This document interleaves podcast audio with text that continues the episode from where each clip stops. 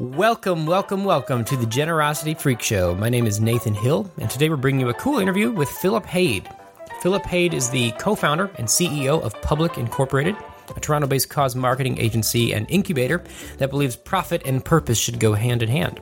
Public is working with corporations and charities across North America to redefine social good uh, and to bring a new approach to cause marketing. So, hopefully, you'll get some brand new ideas from this interview with Philip uh, that will help you inspire more good and unleash greater generosity. Enjoy. Welcome to the freak show, here we go. It's just another freak show, here we go. I said, Welcome to the freak show, here we go. It's just another freak show, here we go. Oh, welcome to the freak show, here we go. It's just another freak show, here we go. Welcome to the freak show, here we go. It's another freak show, here we go.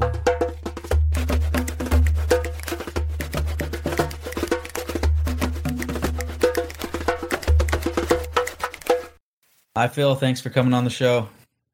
Thanks for having me. So, before we talk more about you know public and this profit um, with purpose concept, which I love, just uh, what were you doing before public, and why on earth did you decide to start public? Right, and and I think the and the probably the, even the bigger question is why would I start a company at the height of the recession in 2008? yeah, that's a better. which question. shows you with my business partner Paul, which shows which which shows you how smart I am. Clearly, um, so before public, um, I so I, interesting enough, I think like everyone's careers, um, I have it has not been a linear path. It hasn't been a straight line, right? Um, so did a you know master's in international relations. I worked at an umbrella NGO. I worked at a, a think tank, uh, and then just before I started public, I worked at a social issue advertising shop called Manifest Communications. Mm. Um, and it was there that I sort of kind of really came full, fully ensconced, I guess, into the marketing communications world, which really wasn't my background, but I kind of found out um, that I'm actually a marketer at heart, um, but obviously a passion for social issues and social change. So um, had this sort of itch to create um, something similar, but but quite quite different, in fact, with public rather than manifest. And so that's what led me to to, to co-create it. Very cool.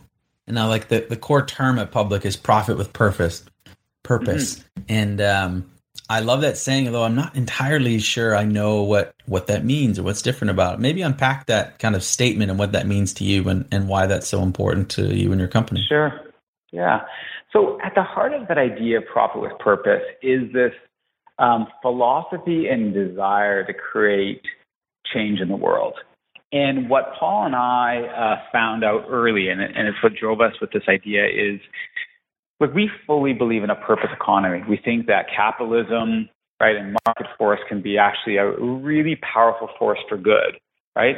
But it, the, but the more you separate sort of how a business does its business and then how it gives back to community, the more that those things are separated. And I know we're going to talk about probably CSR, um, which is really what CSR does. The more those things are separated, the less opportunity there is to create social impact. So mm. at the heart of profit with purpose is this idea that if you can figure out, and if businesses can embrace the notion that social purpose and social impact, which is very different than charity, so we can talk about that as well, but that if they embrace it and think of it as a business strategy. So we're not saying it's the be all and end all, but with where the world is going, if you start to say, well, what is our what's our impact, right? How do we as a business create value, not offset the harm that we do, but actually create value? And then importantly, how can we make money doing that? Mm-hmm. Right? The moment those two things start to come together, our fundamental belief is you will create more social impact and you will create more business benefit. Right? And you take an example, you know, everyone touts Unilever, but you know, their top five performing brands out of their entire portfolio of brands, this is a, you know, multi-billion dollar CPG, um, are the ones that have purpose baked at the heart. Mm. So at the heart of this idea of profit with purposes, we're saying there's nothing disingenuous. There's nothing disconnected. There's nothing untoward in the idea that you can both make money and create impact. And in fact, when those two things are really mutually reinforcing and they're really working kind of in harmony together, you'll get more of both. And so that's what's at the heart of it, profit with purpose. And we think it equally applies to the for-profit businesses and brands, but it also applies to nonprofits because when we say profit with purpose, we don't just mean money. We mean that idea of mutual benefit and reciprocity. That the more any exchange can really think about how everybody can win in the exchange, we believe that's how you get to scale. And so that's what drives our whole, it's really our brand promise, right? To our staff, right? To our clients, to um, our investors. It's really this idea that we are going to help create impact, but also be profitable by also creating a sustainable model in doing so. Awesome. I'm interested in kind of digging into to two of those kind of attributes of, of what um, profit with purpose and, and the stuff you're talking about is different than CSR and how it's different than charity. So maybe we'll start with like how it's different than um, charity and then the, the relation to nonprofits. Um, sure. Maybe on, on go down that route a little bit because I'm interested in that. Sure. Yeah. So the difference between profit with purpose and charity. So um, it's important, I think, to say right off right at the outset that you know I am not anti-charity whatsoever. I think any time that people you know give um, from a place of real, you know, desire to want to create impact, desire to want to help somebody out. I think that's a fantastic thing, and we need more of that in society. The challenge with the charity mindset and model, however, is that it is sort of based in a, a ritual that is has its obviously roots in religion, and it's it's tithing, right?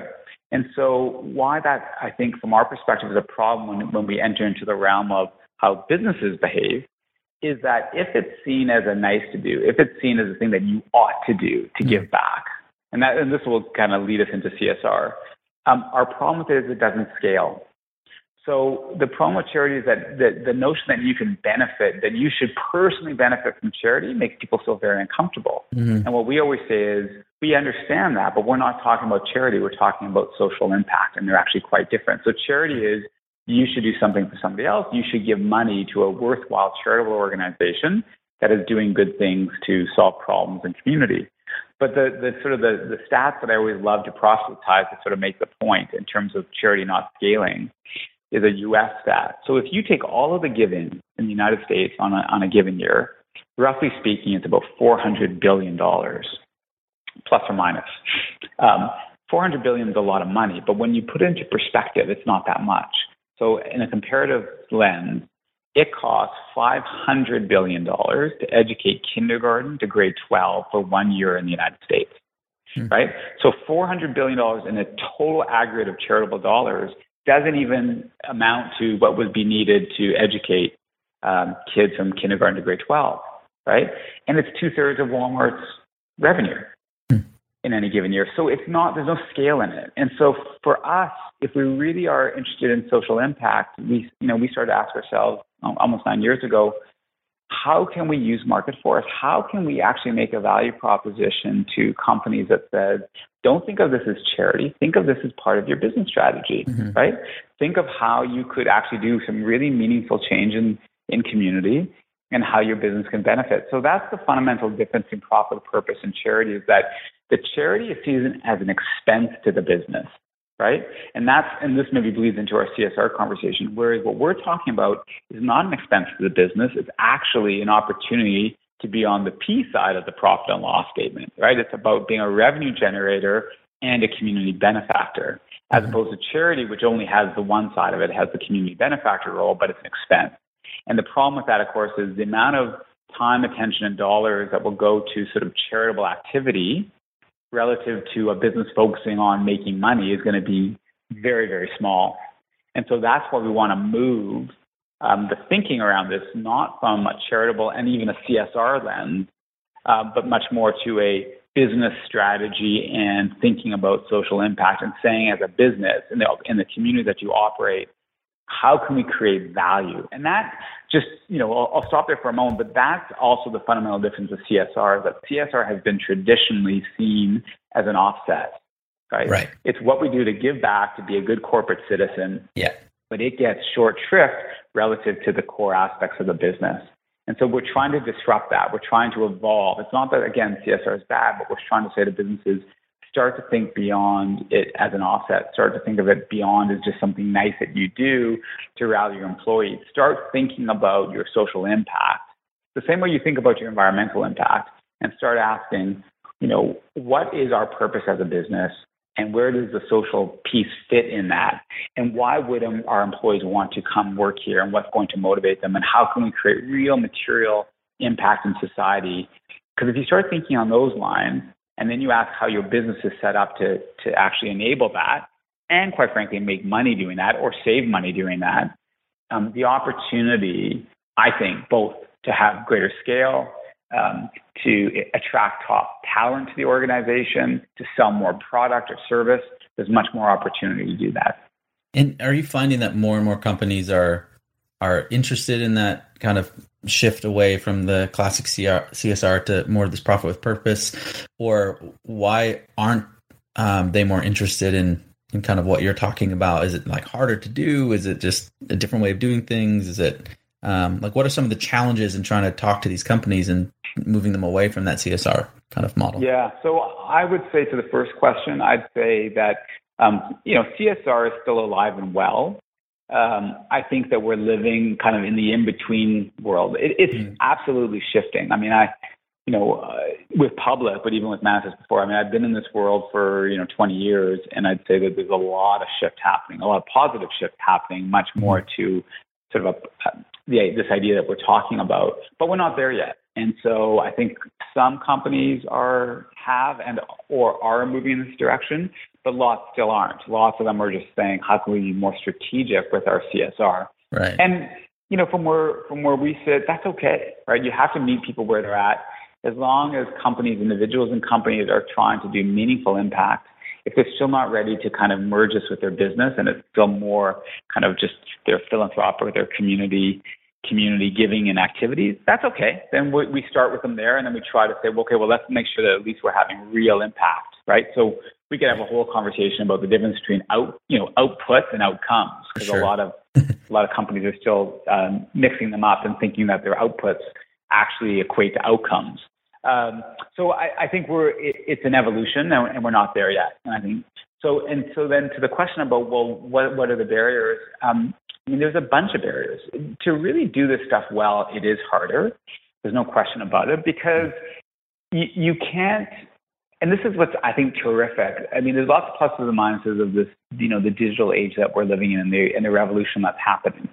Um, one of the good parts of it, and there's lots of challenges as well, but one of the good parts is that there's a there's a level of transparency and immediacy that didn't exist before.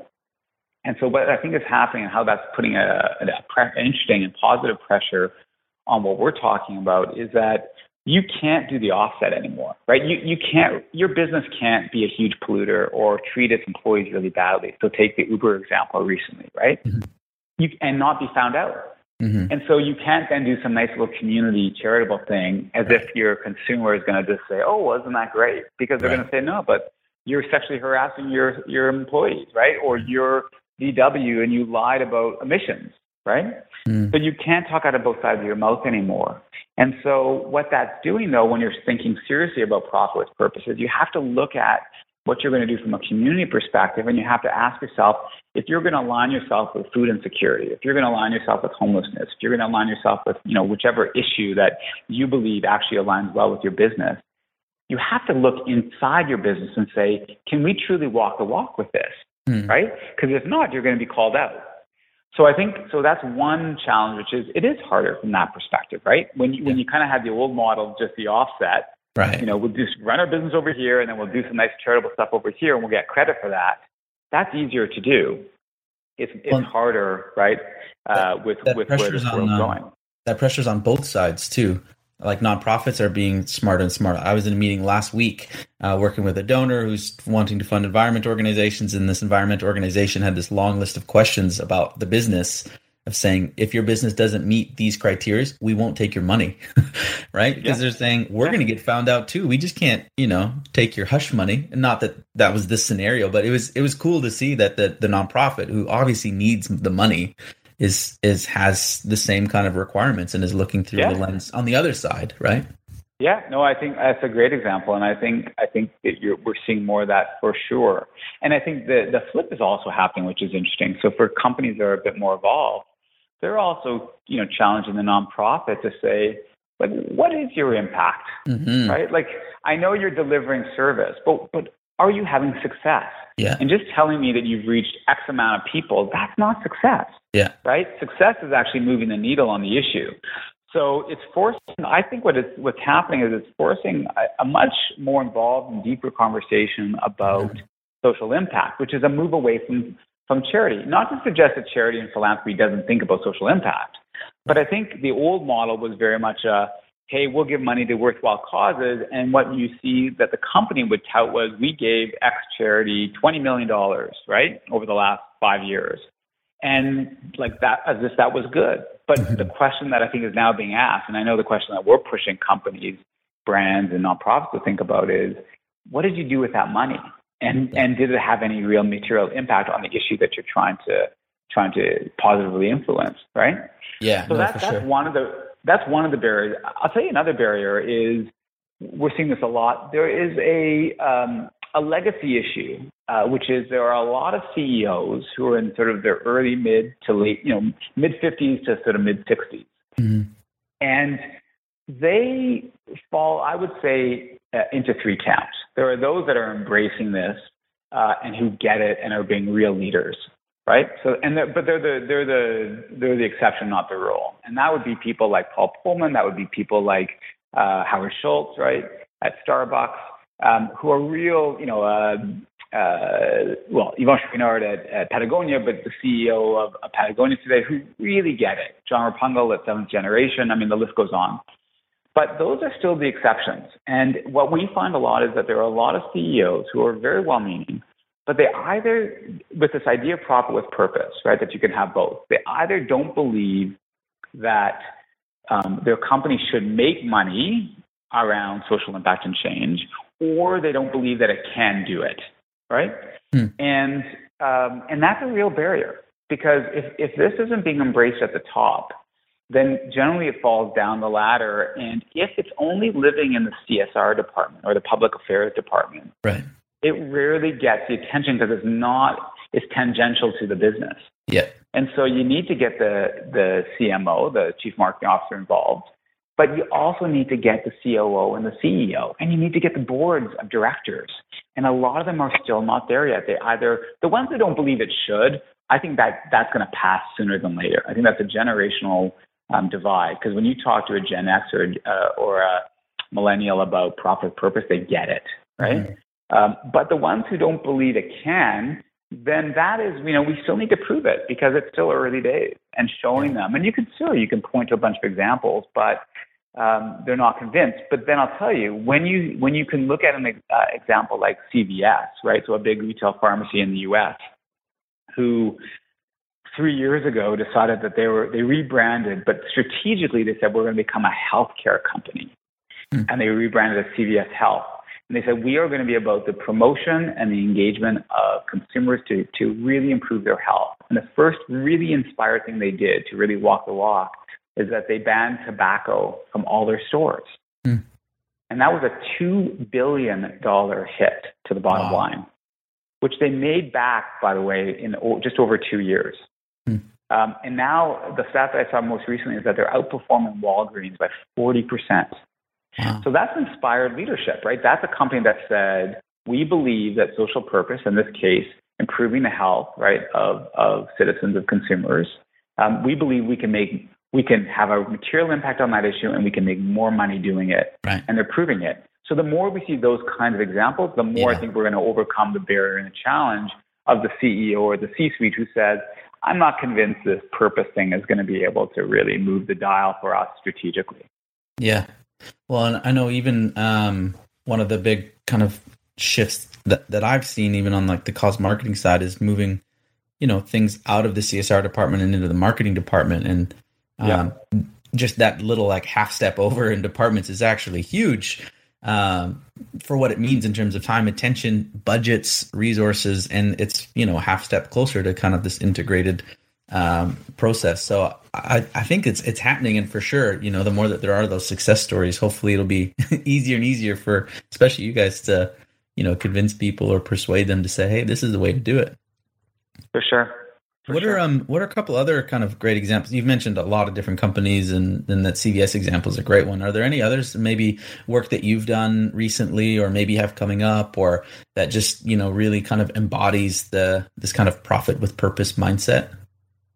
Yeah, so I'm really excited about. Um, we'll be launching very shortly uh, for the Body Shop um, a campaign on mm. trying to ban animal testing in Canada. Mm. Um, most of the products aren't actually being tested in Canada on animals, but what happens is a lot of the things that are brought in are made in China, and there's still tons of animal testing.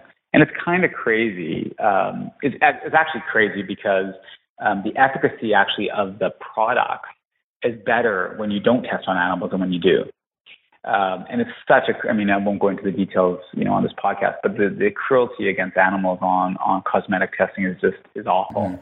And so the Body Shop is an interesting um, case because, as, I mean, they were, you know, with Anita Roddick, were a pioneer in this whole purpose marketing domain. Um, but they've sort of, they've sort of faded over the last decade. Um, and so uh, we're working with the, the team in Canada on, a, on an anti-animal testing uh, advocacy initiative, but it's also designed to reintroduce the body shop to, you know, lapsed consumers who used to love it, who just sort of, for no good reason, just stopped shopping there. Hmm. Um, and so it really is designed to both drive the business, but also really materially move the needle and try to get a ban in Canada, the US. And it's part of a global campaign that they're running uh, on animal testing. So I'm excited about that because it really is the profit and purpose. It's really thinking about both. Um, we're also uh, we've been working with um, Kruger. So Kruger, the name maybe not be familiar to some of your listeners, but uh, Sponge Towel, Cashmere, Scotties, Purex. Those are the brands that people use every day. They're the top brands in facial tissue and bathroom tissue and and, and tissues in the kitchen. Uh, and we are their agency for their 100% recycled line called EnviroCare. Uh, and I'm really excited about it because we're trying to solve a business problem, which is how do you get more Canadians to buy 100% recycled paper products in a category that has very low interest, right? I mean, in, in paper, people basically buy on price and a bit on quality. Mm. Um, and there's a really big say do gap in terms of what people say they will do and how they reward companies for being good, right, and being impactful, and yeah. then what they actually do. Right. And the stat is staggering. Only 7% of Canadians buy 100% recycled paper products, uh, which is staggering, which means 93% of people don't. And so we're working with them to figure out how do we actually break through and how do we increase market share? Because when you buy 100% recycled product, obviously you're not cutting down virgin forest, uh, and it's it's vitally important. So that's a really really tough but really exciting um, challenge uh, that we're doing. And and I mean, I could go on. You know, we'll, we work with Maple Leaf Foods on, on that one. Security. On that yeah. last one, I'm I'm super interested in. Obviously, you said it's challenging and you're just doing the work, but like, how would you even go about closing that say do gap? Because even as you said, it, it's like, oh yeah, I'd be a say do gap person, or I'd say, oh, I'd for sure I'd use 100, percent but I, I don't, yeah. and I don't even know why. So is it like a knowledge yeah. thing? Is it you know what is it? How well, do you start? Yeah, it's really interesting. So I, I, I apologize that I brought it up because I'd love to talk about it. We literally just um, this morning presented the whole strategy in the new oh. platform, uh, which went great, by the way. And it's a That's complete good. flip on all I, all I can say is this at this moment is it's a complete flip on how most people market environmental products. Gotcha. And it's really rooted in that, that insight and that truth around how many people actually buy 100% recycled. And so you know, what's fun about kind of um, being a, what we call ourselves a social impact marketing agency is we do live at the intersection between marketing uh, and communications and social impact.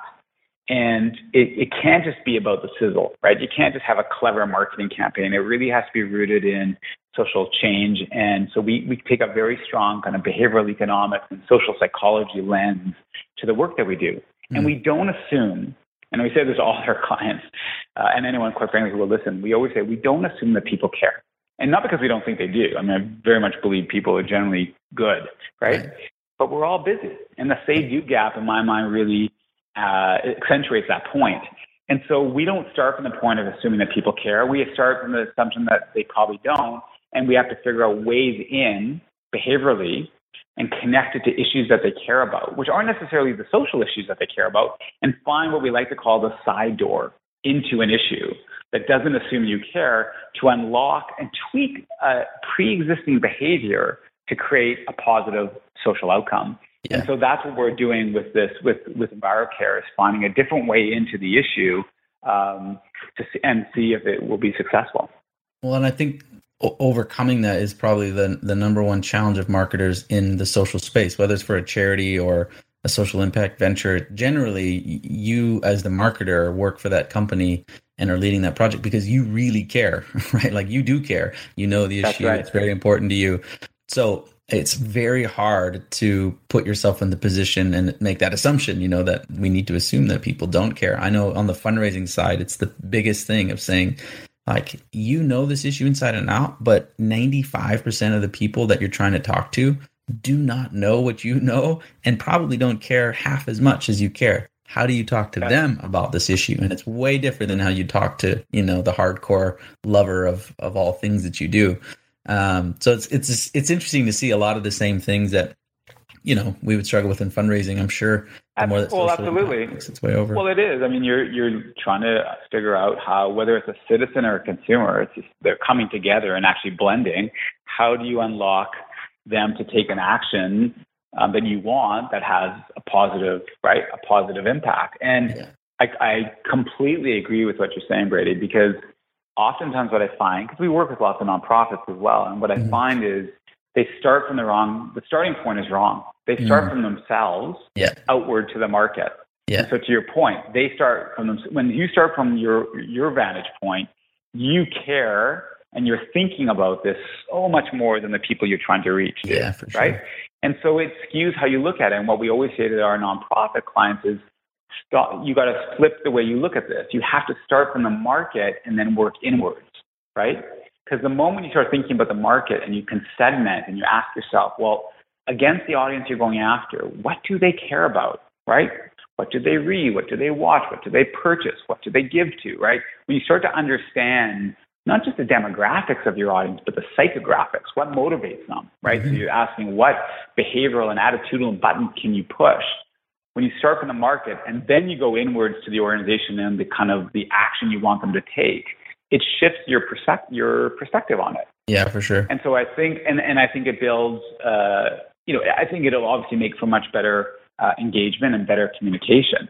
Yeah. Um, but it's but it, it's a challenge, and you know it's interesting to see with marketers in the for-profit realm, very good marketers. You know, we're seeing a lot of brands trying to appropriate social purpose now right?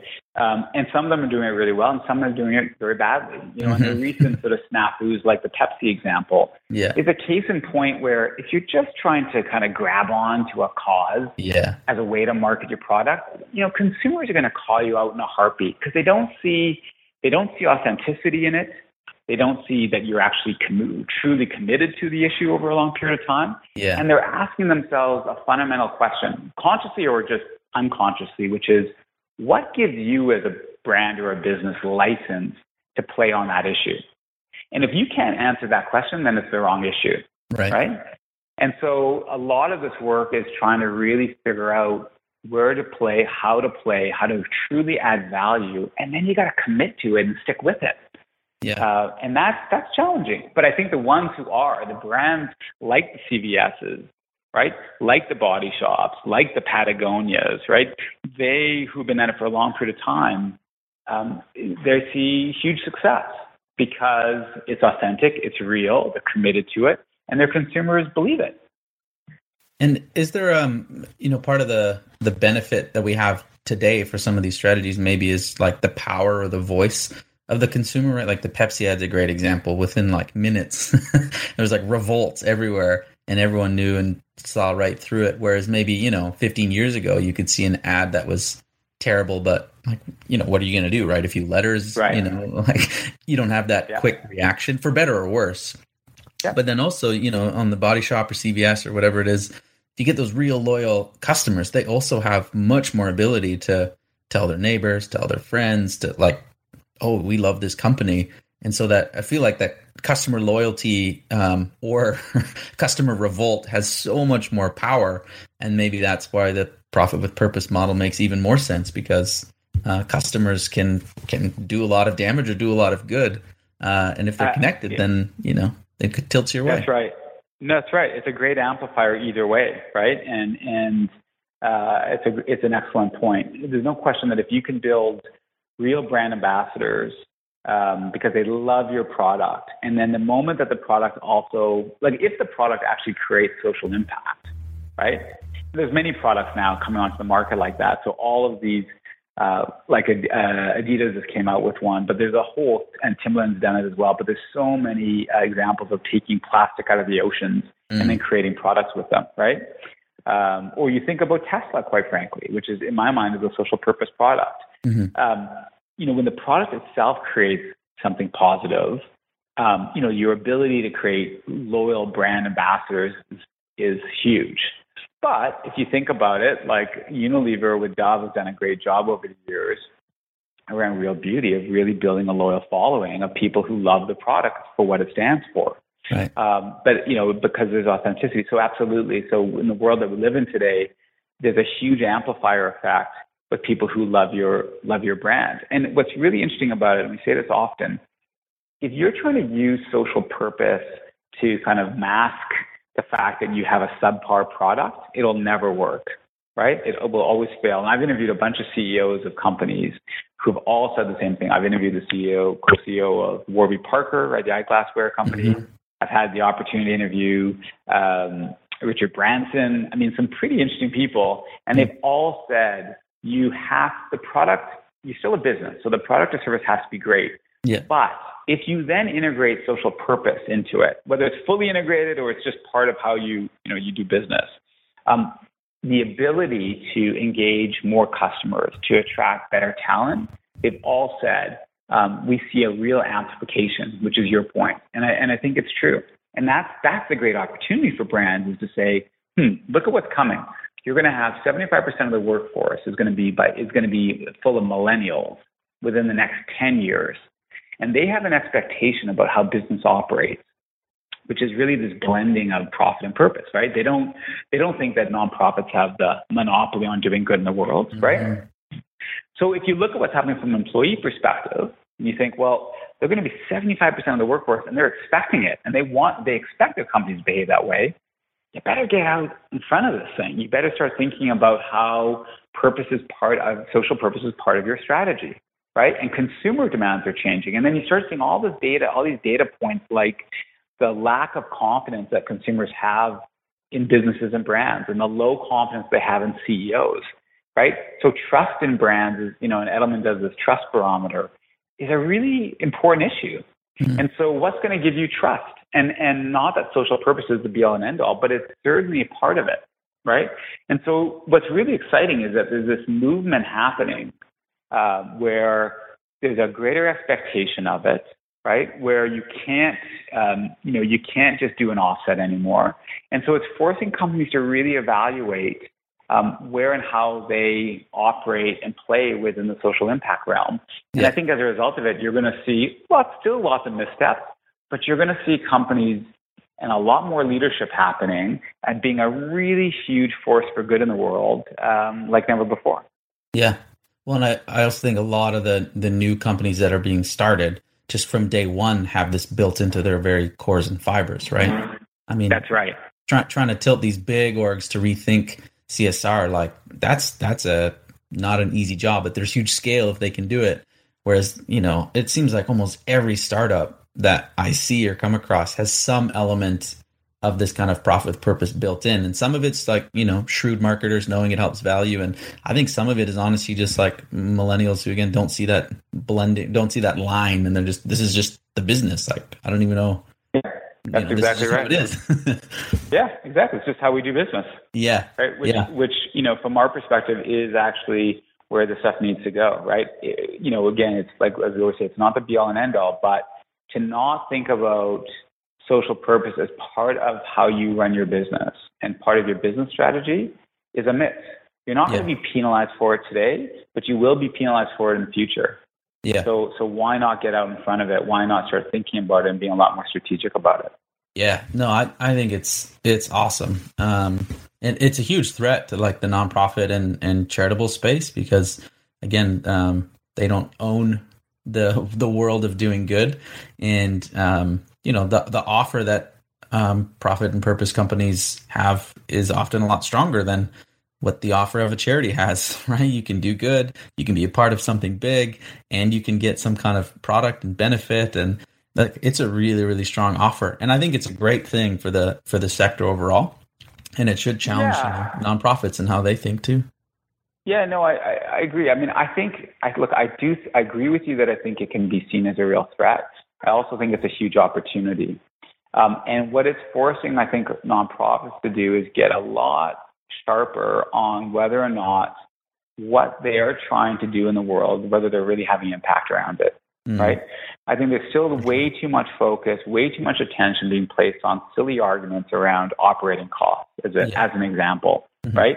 And I always say, like, who cares if one charity is at 60 40 and they're operating to like delivery of service 60% and 40% of their operating and the other mm-hmm. one's 90 10 well people will default and say oh well i'm going to support i'm going to give my money to the one who only has 10% operating but I always argue, I say, but that's the wrong question. The question is, who's having the most impact? Because sure. if the one who's only putting 60% uh, is having the most impact, that's where I want my money to go. So I think what's happening as the world is evolving and as companies are starting to think really seriously about social impact as part of the business strategy, it's forcing nonprofits to up their game, right? But I don't think it's a threat in that, I think it's more of an opportunity, I should say, because – again, back to the license to operate and, and knowing what you're good at and what you're not good at. I mean, there's a huge role for charities and nonprofits who have really, who are doing incredible work in delivering service to whether that's um, you know, uh, reducing youth homelessness, or whether that's around reducing food insecurity, right? Pick the issue. Yeah. Who get up every day to do that. And so partnership is critical to it. So I think the ones who um, the ones who are really impact focused are the ones who are going to who are going to gain significantly because part of the shift that's also happening is um, nonprofits have to stop thinking of corporations as ATM machines, right? Mm-hmm. It's not a sponsorship game anymore. It's a, it's a partnership game. And what we always advise our nonprofit clients is I say the first question I ask is talk to me about how the world looks different on your issue in 10 years. And I say, mm-hmm. don't worry about whether or not um, you have the money to do it today, whether you have the full capacity of your team to do it today. Just mm-hmm. talk to me about how the world looks different on diabetes or how does the world look different mm-hmm. on, right, you name the health or environmental issues. And I can tell you that a lot of times, too many times, the CEOs of organizations have a terrible answer to the question. Mm. And so if you don't know how the world you want it to look different and you can't project forward and you then don't have a sense for well where are we at with the issue today and where do we want to go and what's the gap, right? Mm-hmm. And then and then when you understand the gap, then to say, well, what are we really good at and where do we play, right? And who else is playing in it and who should we be collaborating with? And what would it look like to find the right set of uh, partners, corporate and government and otherwise, who could really help us achieve these sets of outcomes over the long term to get towards the change that we want to see in the next 10 years. Yeah. When you put that lens on it, the conversation you have with a, a corporate is very different right. and very exciting. Yeah. And that's where real partnership comes in. And so I think there's a huge opportunity for the yeah. nonprofit sector to start thinking on those terms because then you're not just getting money from the corporate, what you're getting is their reach. Yeah. right?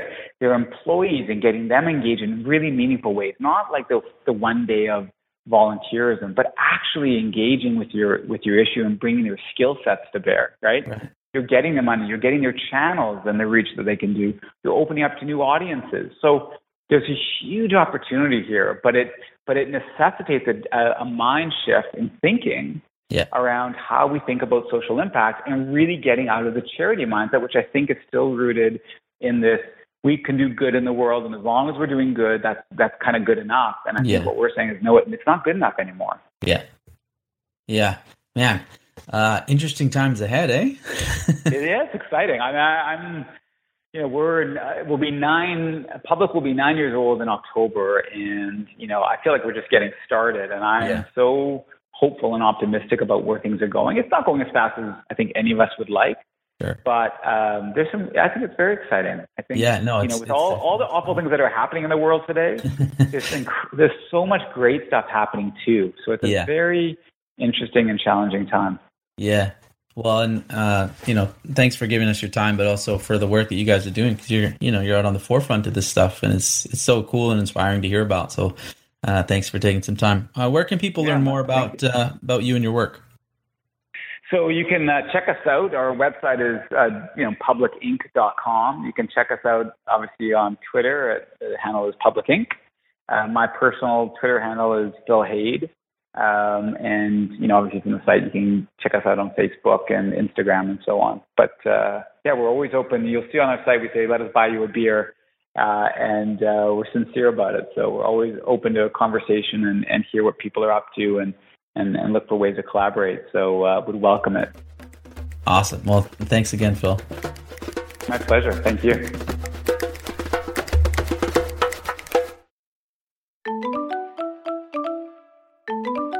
Hey, this is Brady, and I just want to say thank you for listening to the Generosity Freak Show. If you want to get all future episodes, please be sure to subscribe at generosityfreakshow.com, or you can just search the Generosity Freak Show on iTunes, Google Play, Stitcher, SoundCloud, or wherever you get your podcasts. We'd love to hear from you. So if you have comments, questions, feedback, you can email us at podcast at next after. We'd love to hear from you. Uh, the Generosity Freak Show is produced by Next After, where I work. Next After is an online fundraising research lab that works with nonprofits to help them grow their online fundraising. And our mission is to unleash the most generous generation in the history of the world. You can learn more about us and what we're up to and see our latest research at nextafter.com. Lastly, this show would not be possible without my co host, Tim Kachuriak, and our amazing mixologist and producer, Nathan Hill. So many, many thanks to them. So thank you again for listening, and we will see you next week.